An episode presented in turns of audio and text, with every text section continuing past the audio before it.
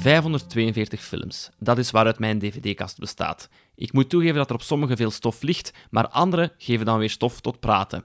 En deze week heb ik mezelf uitgenodigd bij Stubru-medewerker en filmliefhebber Stefan Tanganagba en gaan we samen drie films bespreken. Dag Stefan. Goedemorgen, hallo. Dank u om mij eh, te ontvangen in uw eh, appartement. Het is geen kot meer. Nee, geen kot meer. Nu eh, op mezelf wonen. Ik woon met een huisnood in eh, Centrum, Centrum Brussel. Appartementje gevonden deze zomer. Dus, eh, Want de meeste mensen zullen u misschien wel nog kennen vanuit de rubriek Op kot, dat in iedereen beroemd. ja, ik heb drie jaar, drie jaar in Leuven gezeten op kot.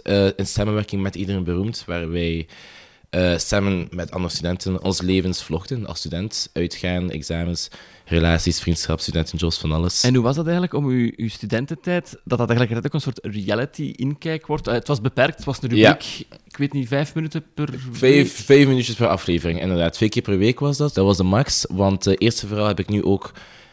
Ik kan terugkijken naar mijn studententijd. Dat staat allemaal op YouTube of 14 Max. Alles staat online, dus ik kan daar naar terugkijken. En twee, dat was ook... We hadden iets te doen. Eh, zeker in de corona. Toen het de avondklok was, niemand had iets te doen. Iedereen zat gewoon voor zijn computerscherm te staren. Wij hadden nog iets van, oké, we kunnen dat filmen, we kunnen dat filmen. En we waren eigenlijk nog altijd de leukste drie jaar van mijn leven. Ik denk niet dat ik het anders had gewild, mijn studententijd. toen. Ik zie hier, want we zitten hier nu in die living, ik zie hier geen dvd's. Zelf heb jij geen... Nee, mijn huisnoot heeft er wel, dus die liggen ergens in de kast. Zelf heb ik er geen meer. Nee, ik ben eh, wel opgegroeid met dvd's, zoals heel veel, want ik ben van het jaar 97. Maar ik denk vanaf dat Netflix en streams en wat nog allemaal erbij kwam, ben ik ook niet meer zelf afhankelijk geworden van dvd's of blu-rays. Ehm, ik heb ook geen dvd-speler. ik weet ook niet... eh, nee, dat is ook niet iets waar ik, eh, waar ik me aan vasthoud. Ja, eh, geen probleem. Zo mensen moeten er ook zijn. ik vroeg me af, waar is bij u dan de liefde voor film eigenlijk begonnen? Ik denk dat het vooral begonnen is toen ik begon als student in Kinepolis. Heb ik daar gewerkt, zes jaar lang. Ehm dus het is daar enorm, enorm veel gegroeid. En dan natuurlijk, als je dan meewerkt in een televisieprogramma zoals op Kot, bij iedereen beroemd, ga ik nog meer in contact met tv en film. Dus dat is exponentieel maar blijven groeien. Dus als ik in de polis in Kortrijk, waar je eh, hoeveel jaar hebt gewerkt? Zes jaar, of net geen zes jaar, ik denk vijf jaar en tien maanden of zo, maar ik zeg zes jaar voor het gemak. En mocht je dan ook alle films bekijken? Als Kinepolis-student heb je het recht om één film per dag gratis te zien. Dus zo goed als alle films gratis te kunnen bekijken. Dus ik heb daar heel veel gebruik van gemaakt. Niet alleen de films zien die ik wou zien, maar ook gewoon... Op een zondagmiddag ging ik vaak alleen naar de film. En ik bekeek dan de film die ik normaal gezien nooit zou bekijken, omdat ik denk van dat is niet mijn genre of niet mijn... Ik ben niet het doelpubliek hiervoor, maar als je niets te doen hebt op zondagmiddag, waarom niet naar een film gaan? En hoe was het werken zelf? Want ik verschiet er altijd vaak van dat als eh, het zaallicht weer aangaat, hoe weinig mensen erin slagen om hun popcorn gewoon in hun mond te steken. Ja, ja, als er één tip is die ik kan geven aan Kinepolis-studenten, ga nooit een shift nemen tijdens de fin d'examen van de middelbare studenten, want die zijn... Dat is, dat, dat is niet te doen. Die, die gooien met alles. Eh, maar bon, je neemt dat erbij. Dat is een keuze, je neemt dat erbij. Je zit dan met een team. En zijn er ooit de trespassers dat je zo hebt ontdekt, die mensen van de ene naar de andere zaal? Ehm, ik heb er een paar gezien die zo zo'n ticket naar de zaal proberen te gaan, of inderdaad van de ene naar de andere zaal. Eh, ja, dat hoort daar ook bij. Denk. ik. Heb dat ook al geprobeerd als kind, moet ik zeggen. Toen ik el- ja, toen ik 11, 12 was, dan kostte ik veel een ticket. En ik dacht van, ah, ik ga eerst naar die ene film. Als die gedaan is, probeer naar de andere film te gaan. Ehm, ja, bon, dat gebeurt, hè. En dan- Ik, ik moet bekennen, ik heb het ook ooit gedaan. Voilà. Op mijn 12 jaar, maar mijn mama was daar wel bij. Oké. Dat was niet in de Kinepolis, dat was in de Cine Aalst. Dat is niet Nou, Els. Het was voor mijn 12 jaar en we, we waren naar Scooby-Doo, de film, gegaan. Oef, even Ja, oké. En dat was niet zo leuk. Dat was echt een te kinderfilm of zo. Dus dat was ook Ja. een, een teleurstellend verjaardagscadeau. En dat was gedaan. En dan begon Bad Company. Film dat eigenlijk niet voor mijn leeftijd was. Oké. Met Anthony Hopkins. Ja. En, en dan zijn we stiekem met ons twee van de ene zaal naar de andere gegaan. En de hele film uitgezien, En de hele toch? film uitgekeken. En ik weet niets meer van de film, maar wel het gelukzalige van... Ik, ben hier samen met mijn moeder de wet is aan het breken. Iets illegaals aan ja, het doen. dat is ook ja, het ja, enige wat we illegaal samen hebben gedaan. Moeder en zoon. Maar we zijn hier voor eh, eh, over mijn dvd-kast te praten. Ik heb u onlangs mijn eh, lijst doorgestuurd om, om een keuze te maken. Was het een moeilijke keuze? Ja. Ja. Want ik dacht, ah, die gaan een lijst sturen van een stuk of 50 films. Mak makkelijk, lukt wel. En dan zie ik die lijst, meer dan 500 waren er. Dus dat zoeken, hè. Dus ik heb die lijst volgens mij... Ik ik bekeek die de eerste keer, dan de tweede keer. Ik heb die volgens mij, en ik lieg niet, tussen... Ik denk 7, 8 of 9 keer moeten doornemen, rustig.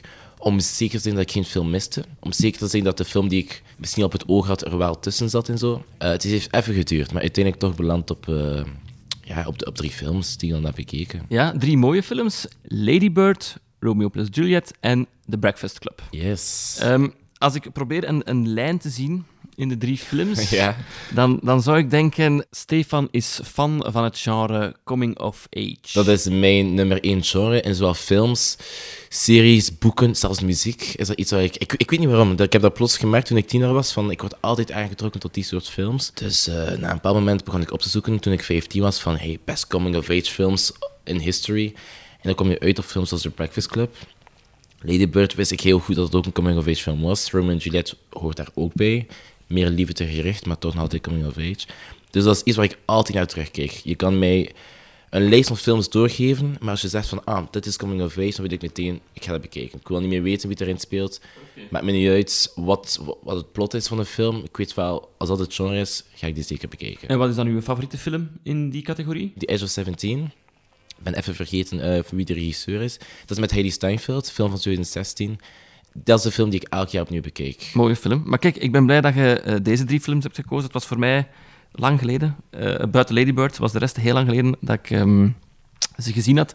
Ik moet voor mijn boekhouding wel eh, toegeven, tussen het sturen van mijn lijst en vandaag zijn er wel al enkele titels bijgekomen. Oké. Young Frankenstein en Pleasure. Zou dat uw keuze hebben beïnvloed? Die ken ik niet. Oké, never mind dan. Eh, voorkeur om mij eentje te beginnen? Ik denk de eerste die ik heb gezien met de lijst van de lijst was The Breakfast Club. Dus misschien daarmee beginnen. Ideaal. A brain, a beauty, a jock, a rebel, and a recluse. Can't believe this is really happening to me. Before this day is over, they'll break the rules, bare their souls, I'm a nymphomaniac. Are your parents aware of this? take some chances, and touch each other in a way they never dreamed possible. Why'd you do that? Because I knew you wouldn't. The Breakfast Club. The Breakfast Club, een film van John Hughes uit 1985 met een runtime van ongeveer 95 minuten. In de hoofdrollen Emilio Estevez, Molly Ringwald en Anthony Michael Hall. De achterkant van de dvd-hoes omschrijft de film als volgt. Vijf studenten die niets met elkaar gemeen hebben, moeten als straf samen een zaterdag doorbrengen in de bibliotheek van hun school. Om zeven uur ochtends hadden ze niets tegen elkaar te zeggen, maar tegen vier uur 's middags hebben ze hun ziel aan elkaar blootgelegd en zijn ze goede vrienden geworden. Voor de buitenwereld waren ze gewoon de atleet, het brein, de crimineel, de prinses en het hopeloos geval, maar voor elkaar blijven ze voor altijd en eeuwig de Breakfast Club. Je kan, geen, je kan geen lijst zien van de best coming film ter wereld zonder The Breakfast Club tegen te komen. Ik denk dat dat een basis is. Hè. Het is Ja, is- ik denk, ja, ja. die wordt zo gezien van, dit is de, ja, ja, inderdaad de basis. En van daaruit kun je ja, andere films maken. Maar dus daarom dacht ik, ik kan niet blijven verder leven zonder die film eerst gezien te hebben. En dan pas te zeggen van, ik ben een coming of age fan. Ja, en welke, hoe oud waren het toen of wanneer was dat? Dat was, ja, ik denk dat toen 16 of zo was. Ja, Ehm, ja, ik denk 16. Echt een puber. Het zijn echt vijf wandelende clichés, maar tegelijkertijd kan ik ook wel perfect vijf mensen aanduiden in mijn middelbare klas ja. die de atleet waren of die dat zo de farce was en zo. Dus het, het, het klopt ook wel of zo. Ik denk vooral als je het in een middelbaar eh, perspectief bekijkt. Zijn er heel veel clichés in het middelbaar, ook al zie je dat op tv, maar die komen ook terug in de realiteit. En hier hebben ze echt wel vijf, de grootste vijf clichés uitgehaald die je maar kan vinden. Maar eh, ik weet natuurlijk, ja, ik was die aan het herbekijken en ik wist van, ah oké, ik was misschien ook op, dat, op die manier zo, zoals die personage of zoals dat personage en die andere wie, persoon die ik het meest relaten? Ah, wel, ik, eh, ik, was, ik, ik was me die, ik was me die vraag ook aan het stellen tijdens het bekijken. En eh, raar genoeg heb je, ik weet ze vooral niet, maar het brein, zeg maar. Ja, en, Ehm, niet helemaal. Ik was totaal niet het brein op middelbare school. Maar die, is zo, die probeert zo de vrede te bewaren. En die heeft volgens mij zijn eigen geheimen of zijn eigen, zijn eigen struggles, maar die wil er niet allemaal luid op zeggen, want die wil gewoon de vrede bewaren. En op die manier was ik ook wel zo het middelbaar. en wat vonden we ervan, van het herbekijken? Van Ik film? weet dat ik de eerste keer toen ik het bekeek, had heel hoge verwachtingen. Ja? En ik vond het heel saai toen, toen ik het bekeek achteraf. Ik vond het wel mooi, maar ik had iets van... Er gebeurt niet heel veel. Ah, er, gebe- er gebeuren wel heel veel dingen, maar alles gebeurt op school. Het zijn geen grote, extreme, intense scènes zoals andere films. Zo geen grote climax. Eh, of toch niet eentje die ik toen opmerkte. Dus ik dacht van, oké, heel mooie film, maar wel heel saai. En dan heb ik nu herbekeken naar, goh, pakweg een kleine tien jaar later, acht, negen jaar later. En ehm, heel veel scènes kwamen terug. Maar ik heb die film één keer gezien toen en dan nooit meer. En er waren heel veel scènes en ik wist exact van die gaat dat zeggen. En dan gaat er nu dat gebeuren, wat ik heel vreemd vond, want ik ben niet iemand die per se dingen onthoudt. Dus ik die film drie, vier keer heb gezien. Maar nu wist ik wel van, oké, die scènes herinner ik mij en die scènes herinner ik mij. Dus die film heeft wel impact gehad op mij. Ja. Dat ik niet door had. Ik moet zeggen, ik, ik ben ook in een soort eh, existentiële crisis terechtgekomen. Omdat ik, ehm, ik heb altijd gedweept met de regisseur John Hughes, Breakfast Club en eh, Ferris Bueller's Day Off en Sixteen Candles. En die eh, jaren tachtig cheesiness vond ik heel tof. En ik heb dat altijd gedacht van, ik vind dat... Je moet dat kijken, je moet dat kijken, Ja, dat zijn ja, goede ja. films. Maar ondertussen heb ik die ook tien jaar na datum nog eens opnieuw bekeken. En, en de saaiheid viel mij nu ook enorm tegen. Of, allee... Ja, wel. ik ben blij dat ik niet alleen ben. Ja, het, het eerste half uur of de eerste twintig minuten ben ik nog altijd... Er zitten heel veel goede moppen in, misschien ongepaste moppen van, van die farsen, maar ik moet wel lachen en, en dat zit goed, maar dan implodeert die film, vind ik, naar een heel traag Ja. gegeven. Weinig gebeuren en dan het groepsgesprek, waar een soort catharsis zou moeten zijn, kwam nu ook niet binnen. Dat ik zo dacht van, oh, de omkering wordt nu wel heel groot en plots. En dan, zonder te spoilen, de relaties die er plots uit voortvloeien, zijn ook heel out of the blue. Maar dat viel mij ook op van, ah, oké, en dat is het. Maar er was geen... Er werd niet heel veel context meer aangegeven. Nee, hè? Nee, niet veel context aangegeven. Maar ik heb iets, ik, ik heb iets van, ik ga dat gewoon accepteren. Dit is de jaren 80, ik denk 1985, Ja, ja. als ik het goed heb. Wetend dat dat een 1980 film is, of 85, kan ik wel, kan ik wel inkomen de keuzes die gemaakt hebben.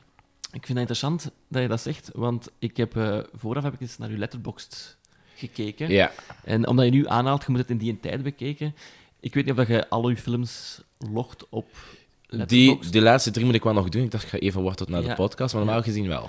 Maar het is, eh, ik haal het aan omdat het eigenlijk een van de oudste films is die jij ooit hebt bekeken. Ja. Die staat op nummer 4, want je hebt nog bekeken Pierrot Le Fou van Oh, Godard wow, ja, uit juist. 65, Clockwork Orange uit 71 en Jaws uit 78. Ja. Negeer jij bewust oudere films? Ja, Ja? zeker. Ehm, zoals onder andere The Breakfast Club was mij toen tegengevallen, omdat ik het heel saai vond. En net om dezelfde reden, ik, had dan, ik, was, ik ben een grote fan van haaienfilms.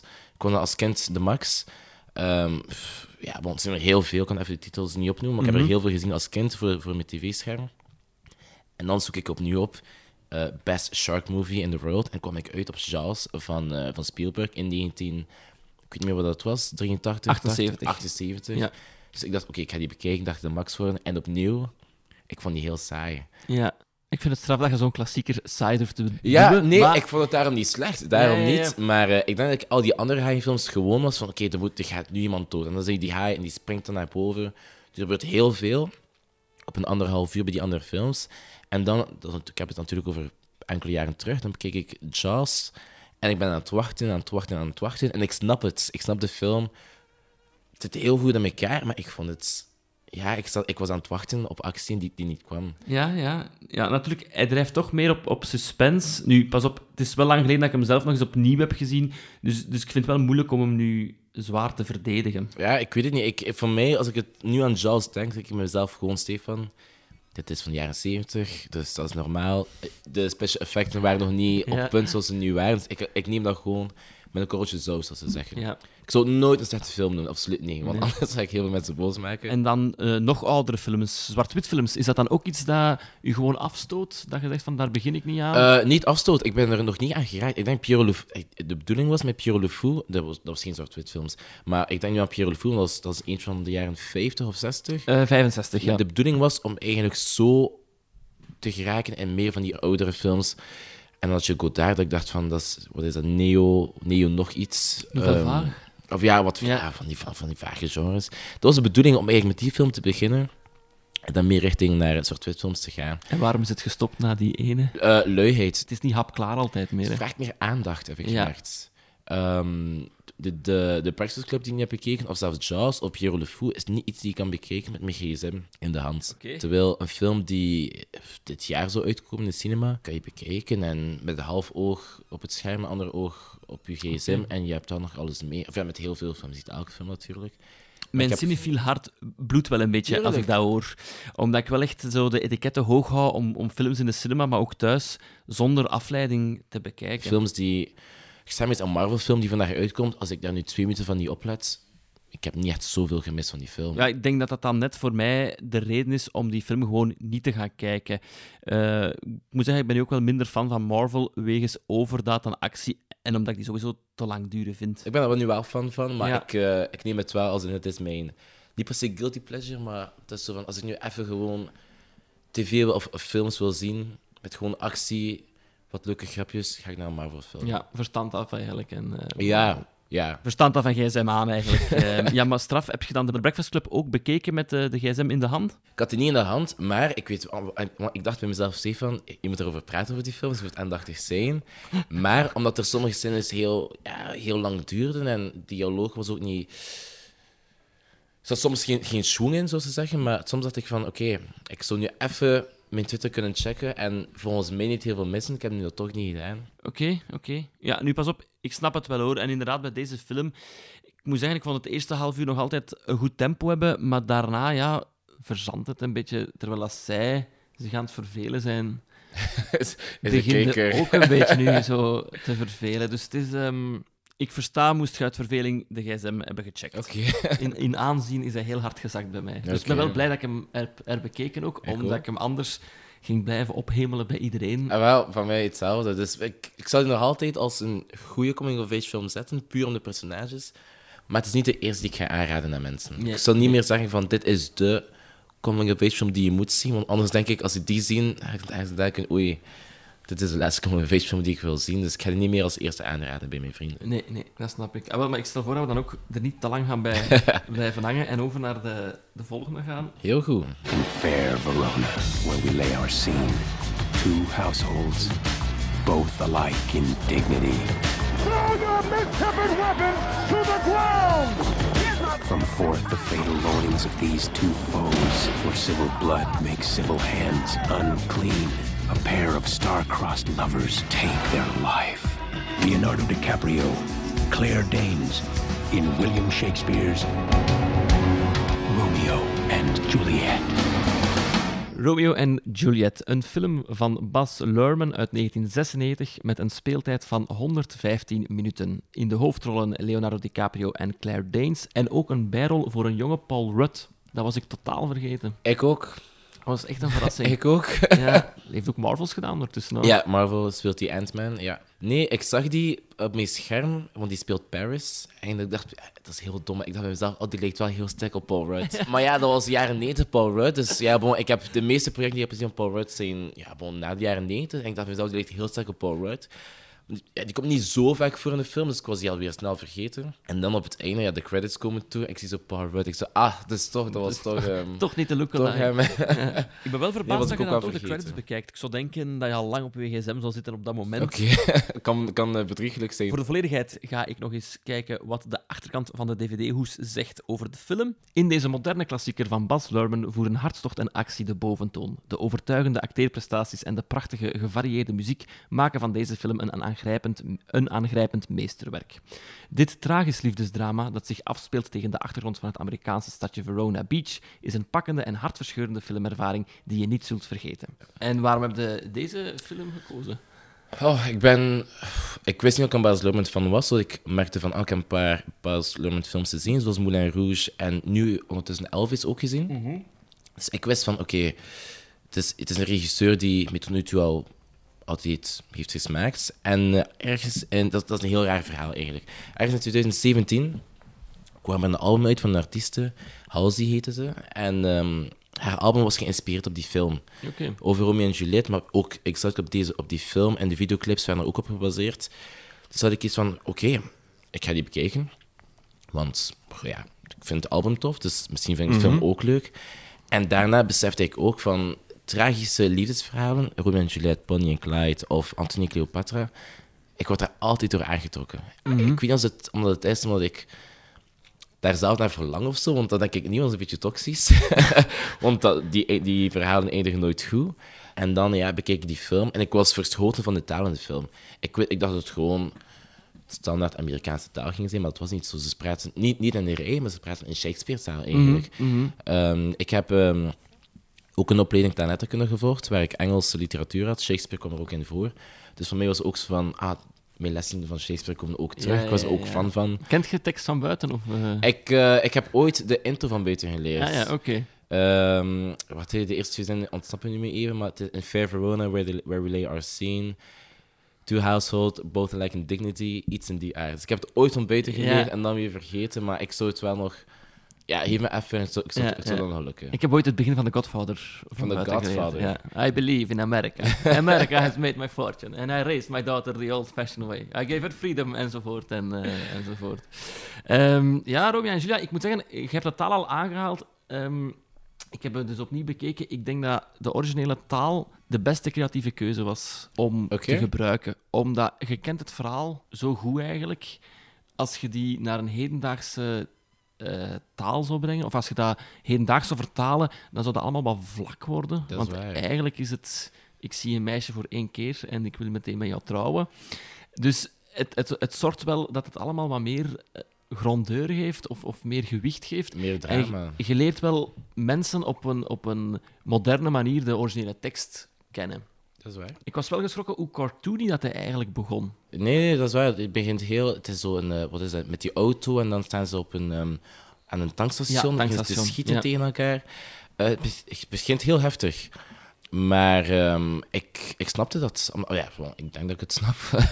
Omdat ik iets heb van... Zo, als ik denk aan Romeo en Juliet, of aan die film of het verhaal zelf, is dat iets dat heel overdreven en dramatisch is voor eigenlijk geen reden. Waarom worden Mhm. ze verliefd en sterven ze al na drie dagen? Wa- wa- Waarom duurt heel die film drie dagen en is er al zoveel gebeurd? Ja, ja, ja. Al die drama's in die familie is allemaal voor niets nodig. Ehm, dus ik nam dat erbij als... Dit is Romeo en Juliet, dramatisch liefdesverhaal. Voor niets nodig eigenlijk. Dus we gaan alles van drama en overdreven scènes gewoon in meteen het begin stoppen. En zo heb je meteen een beeld van... Oké, zo zitten die twee families tegen elkaar. Dat zijn de familieleden. Wat ik er ook goed aan vond, is... Ik had een soort van, opnieuw, een soort kinderlijke beleving van hoe dat je vroeger naar films kijkt, omdat de tekst gaat zo snel en eigenlijk heb je hem niet nodig om het verhaal te volgen, waardoor dat je echt zo het beeld en geluid op u kunt laten afkomen. Ja, ja, Het was een intense eh, clipervaring bijna. Interessant dat je dat zegt, want ik was aan het kijken en ik besefte... Ik ben iemand, raar, jammer genoeg, ehm, die niet snel de muziek doorheeft in de film.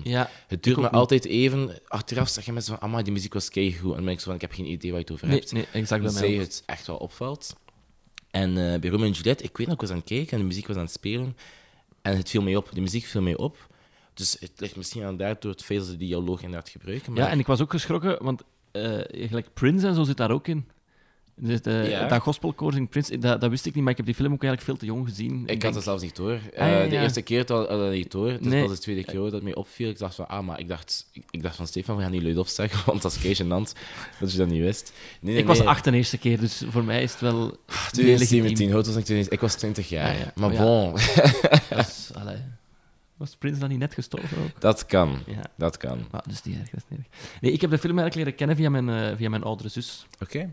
Die was eh, in het jaar 97 of 98 zeer grote fan van Titanic. Of nog grotere fan van Leonardo DiCaprio. Leonardo, of course. Ik denk dat ze zelfs nog liefdesbrieven heeft gestuurd naar Amerika. Maar ze was elf, hè, dus dat mag.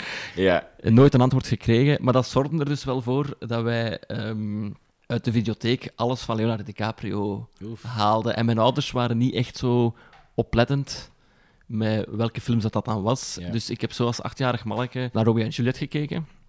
Waar dat heel veel over je hoofd Ik net gaat. zeggen, een beetje jong om die film. Ja. Ik zou het niet begrepen toen. Nee, ik denk dat, dat, dat is gewoon ah, die, die mensen dansen en, en Ja, ja. van die dingen. En zo heb ik wel nog een paar films bekeken dat ik, dat ik niet verstond. Zo de Basketball Diaries, ik weet niet of dat je dat kent. The Best of? De Basketball Diaries. Ba- Die titel ken ik. Ja, Eh, dat is Leonardo DiCaprio eh, op drugs eigenlijk. niet gezien. was ook niet goed.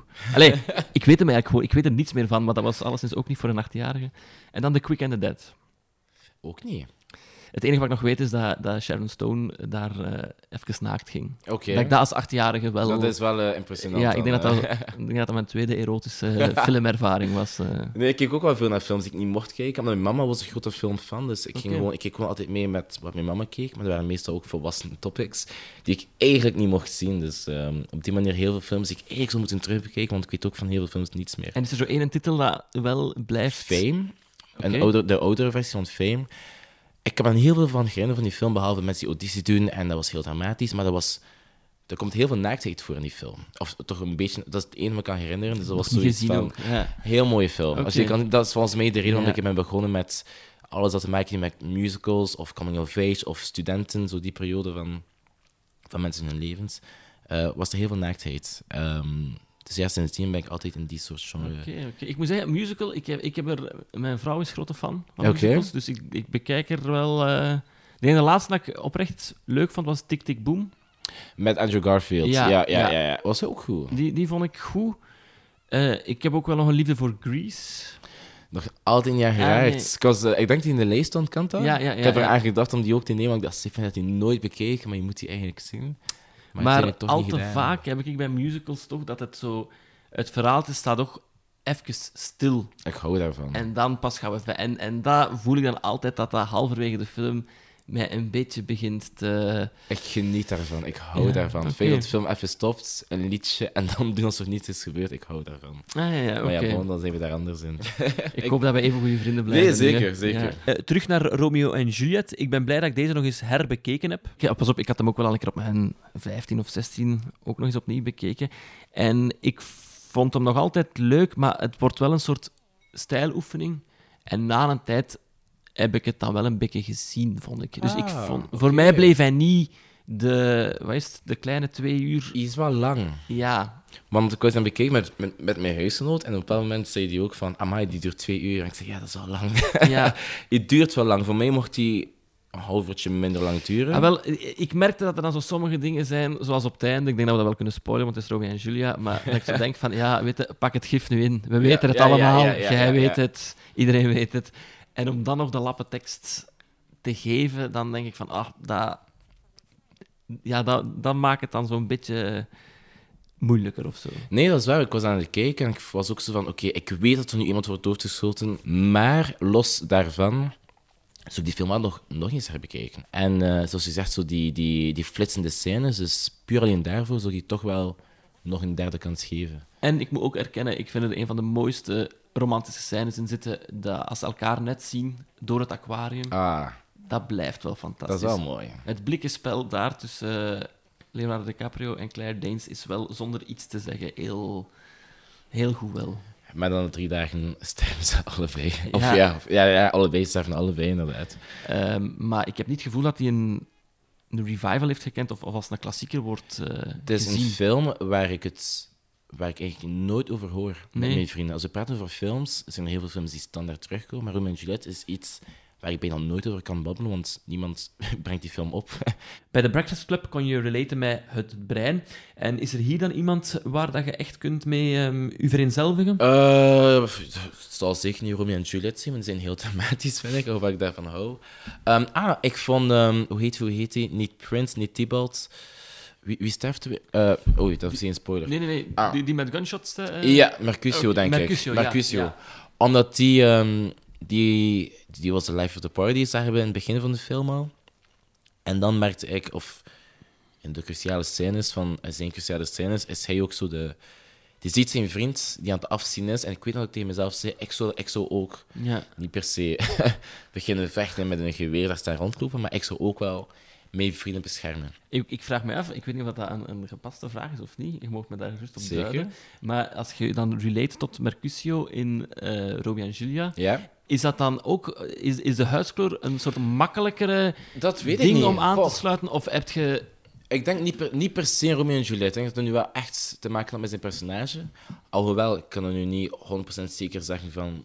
Oh, mocht hij wit of Aziatisch of iets anders zijn, als dat een verschil had gemaakt, dat weet ik niet heel goed. Maar ik weet nu ook wel, toen ik zijn personage zag in het begin, was ik bij mezelf ook aan het denken van... Hoe zou ik dat gespeeld hebben? Ja. Want ik, ik, ik dacht dat niet bij Romeo, want ja, bon, dat is Romeo. En ik weet van Romeo is geen, is geen donker personage. Ik dacht ook niet aan Paris, die is zo de pretty boy van de bende. Maar het is wel, los van de film Romeo en Juliet, is het voor mij altijd het gemakkelijkst om, om films te zien met zwarte personages. Omdat Ja. ik dan weet van... Of ik zal het anders zeggen. Films met witte personages, zoals ik maar in Timothée Chalamet in ehm, Beautiful Boy of Call Me By Your Name, wat hij allemaal heeft gedaan. Heel mooi om te zien. Ik ben ontroerd, maar die heeft ook gewoon andere ervaringen meegemaakt. Of die ziet de wereld anders dan ik die zou zien. Dan, een zwart personage die Ja. zou zien. Dus ehm, nee, dat word ik wel. Ik, ik ga soms ook wel bewust op zoek Mhm. naar. Ik ben ooit bewust op zoek geweest naar een coming-of-age film met een zwart personage in de hoofdrol. Er zijn niet heel veel. Nee, wel, ik vroeg me af, heb je Ik heb eentje gevonden, die heet Dope. Die is van het jaar... Goh, ik denk Onlangs? 2015. Niet Ah, nee. zo heel oud. Ja. Het is niet de allerbeste film, maar wel, wel leuk. En dan heb je ook nog Moonlight. Ah ja, die heeft een Oscar maar gewonnen. die heb ik bewust... Ben ik nog steeds bewust aan het vermijden. Omdat ik weet, het is een queer verhaal. En het is een heel positief verhaal. Dus die twee elementen alleen al, Ja. ben ik nog altijd zo van... Ik ga, die na- ik ga er even mee wachten. Tot ik mentaal sterk genoeg ben om... ehm, het te kunnen bekijken en het ook te kunnen loslaten. Ja, ja. Ehm, ja, dan gaan we over naar de laatste film die je hebt gekozen. Ja. En that is is Lady Bird. Lady Bird, is that your given name? Yeah. Why is it in quotes? I gave it to myself. It's given to me by me. Lady Bird always says that she lives on the wrong side of the tracks, but I always thought that that was like a metaphor. But there are actual train tracks. What she did was very baller. It was very anarchist. Put the magazine back! She has a big heart, your mom. She's warm, but she's also kind of scary. You can't be scary and warm. I think you can. Your mom is. Een film van Greta Gerwig, haar debuut, denk ik zelfs, uit 2017 met een speelduur van ongeveer 94 minuten. In de hoofdrollen... Ah, die naam heb ik niet opgezocht hoe dat je die uitspreekt. Ik denk Saoirse Ronan of zoiets. Ronan, Zoiets. Ja. En ook eh rol voor eh, de hotboy van het moment, Timothy Chalamet. Chalamet. Oké, de achterkant van de Blu-ray, eh, want het is een Blu-ray, omschrijft de film als volgt. Christine Lady Bird McPherson zet zich af tegen haar eigenzinnige moeder, maar ze lijkt meer op haar dan ze denkt. Lady Bird's moeder is een verpleegster die keihard werkt om te zorgen dat er brood op de plank komt nadat haar vader zijn baan is kwijtgeraakt. Een prachtige film over de relaties die ons vormen en de idealen die ons kenmerken. Het coole aan deze keuze, vind ik, want dat had je mij vooraf verteld, is dat je hem nog niet had gezien. Nee. Dat vind ik heel moedig. Ik denk dat je een van de eerste bent die een film kiest Mm. Om je te laten verrassen. En, maar waarom? De titel was u wel al Ja, ja, ja. ik wist heel goed dat die film bestond, want dat was ook de eerste keer dat ik hoorde van en Greta en Timothée. Of Timothée. En eh, ik wist ook, het is een coming-of-age film. Ja, het is in your alley. Dat ze It's in my alley. En Ik Ja. heb het eh, een paar weken nog gevraagd aan, aan mijn collega, die, die ook heel veel naar films kijkt. Ik zei van, Flo, ehm, ik ga naar Lady Bird kijken. Zodat, ga ik die tof vinden? Ja, Stefan, absoluut. Dat is een film, ik snap, ik snap niet dat je die film niet hebt gezien. Maar ik heb die film bewust genegeerd, Ja. omdat ik wist dat het ging over ehm, de relatie tussen een, eh, ja, een jong meisje en haar moeder. Mhm. En ik heb zelf geen goede relatie met mijn moeder, dus ik dacht, die gaat misschien heel triggerend zijn. En dat heb ik niet altijd zin in. Je hebt zelf eh, een goede of geen Geen goede relatie. Oké, ja. Er zijn bepaalde onderwerpen in films die ik eh, bewust negeer. Mhm. Ehm, zoals, ik heb al jaren, ik ga dat ook al ook lang niet doen, films gekeken over slavernij. Ja. Omdat, of slaver, ja, niet precies slavernij, maar zo films die het hebben over zwarte, man, zwarte mannen die, die, die aan het afzien zijn in het leven, als nu is door armoede of, of met, met haar welzijn, ehm, een queer verhaal, wat dan ook. Ik heb geen zin meer om mezelf te herkennen in een rol die het eigenlijk niet zo goed heeft. Ehm, Mhm. Ik ga dan liever in eh, de route op van we gaan ontsnappen, escapisme.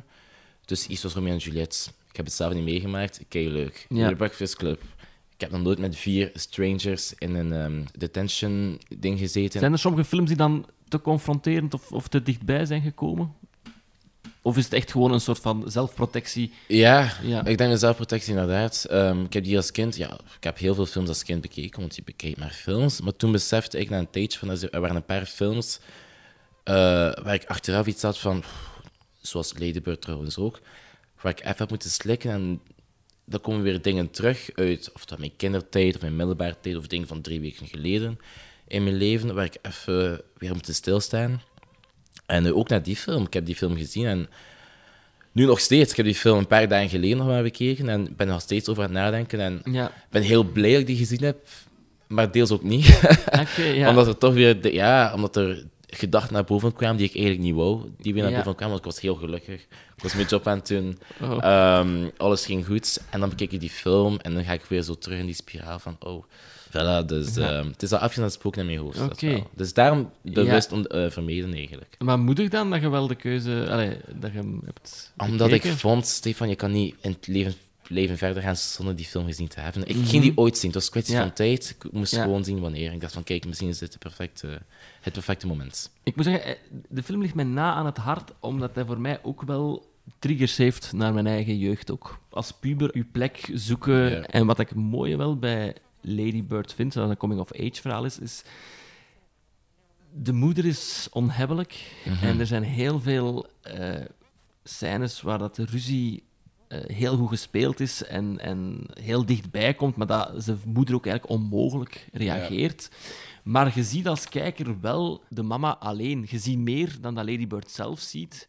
En dan zie je wel dat die vrouw ook haar problemen heeft. Allee, er wordt een nuance gebracht in de film en niemand is slecht in die film. Iedereen heeft gewoon issues. Ja? En ik vond zo dat aandoenlijk dat die moeder dan toch uiteindelijk, eh, zonder te spoilen, maar zo als ze in de, in de auto weg van de luchthaven toch ook weent, of, of je ziet dat ze op haar werk een cadeautje mee heeft voor een collega.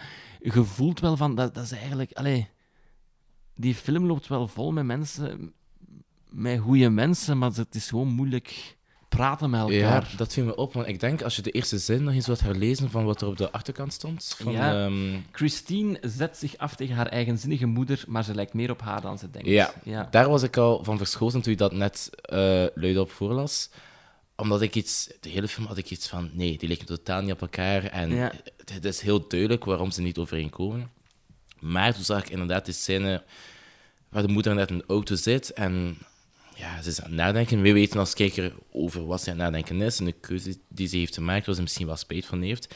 En toen besefte ik, Stefan, ehm, Christine of Ladybird, het personage, heeft inderdaad haar problemen en die moeder heeft ook haar eigen problemen, maar wij zien het altijd in het per- perspectief van het meisje. Het jong meisje, we geven haar gelijk.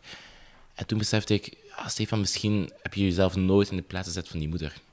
Of van mijn eigen moeder, als ik het over mijn eigen leven heb. En dat was wel confronterend. Wetend van, ah, maar die, die zitten soms ook stil met hun eigen gedachten. Ja. En die denken waarschijnlijk ook wel over de situatie.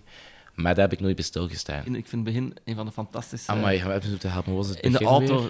Ze Ah, zitten samen in de auto en er gebeurt iets. Ik ga het niet spoilen. Ja, ja, ik met mijn hand voor mijn mond, dat weet ik wel nog. Want dat, Ja. ik zag het niet aankomen. Ja, ik weet Ik zag het ook niet aankomen. En dan start die film en dat is een verrassende keuze wat er daar gebeurt. Het zet de toon al van de Het film. zet de toon. van de relatie ook tussen de twee. Eh, nu was dat geen verrassing meer, dus het heeft langer geduurd. Maar vanaf dat de Timothy Chalamet inkomt, dat was ik weer Ah, maar dat was, toch, geen- dat was toch geen leuk personage? Geen leuk personage? Nee, toch? Nee, maar ik vond wel de scène, want ik heb ze opgeschreven, hoe dat hij zo start. Hè. Dus de baas die zegt van, I'm not paying you to flirt. Hij zegt van, I wasn't flirting. En hij zegt van, ah, I wish you had been. Vind ik goed. En het is, het is een irritant personage, Ja. maar het is wel iemand die ik ook herken. Ja, ik ken- Degene ja. die eh, op veel te jonge leeftijd al met een kostuumvestje rondloopt en een beetje verwaait en Mhm. boeken zit te lezen dat hij zelf niet verstaat, maar een soort van pose aanneemt Ja, ja, van ja, de zeker. alternatieve. Dus ik vond dat wel heel goed gespeeld en herkenbaar en niet sympathiek, maar ik vind hem ook niet per se een, een klootzak, denk ik. Ja, ik dus wel. ik vond, Ja? ja? ik kon, eh, er waren heel veel dingen aan hem die me stoorden. De manier waarop hij omging met, eh met Lady Bird zelf.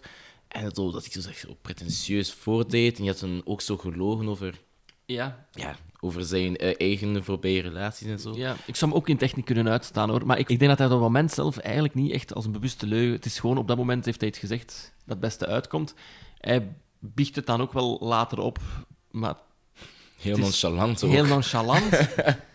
en ik had het gevoel van, ah ja, maar hoort liegen bij, bij, bij opgroeien, hoort liegen. Allee, Lady Bird zit ook, heeft ook tegen hem gelogen, denk ik, hè, over bepaalde dingen of... of... Zij, maar dat, dat is mijn ding met zo die soort films. En zeker met Lady Bird. ehm, ik, ik ga altijd rooten voor het hoofdpersonage, in dit geval Lady Bird. Maar dan besef ik, tegen het einde van de film, die zijn ook niet perfect. Ja, ik zeg het, het is nu een paar dagen die ik heb gezien en die blijft mij in mijn hoofd spoken. En ik, word eigenlijk, ik moet eigenlijk een andere film zien om dat even weer Ah, op ja, zee te ja, kunnen zetten. Ja. Want nu ben ik op Spotify ook zo playlists aan het zoeken, zo Lady Bird en zo quotes van die films die ik dan zo intyp, om gewoon weer de vibe van de film te krijgen. Maar het zijn allemaal trieste liedjes. Ja, ja, ja. En het is, al, het is al winter, pitje winter. Het is al triest genoeg met die donkere dagen, dus ik heb iets anders nodig om, eh, meer positivi- positiviteit in mijn leven te brengen. Maar het zal nog even duren, denk ik. Ja, oei.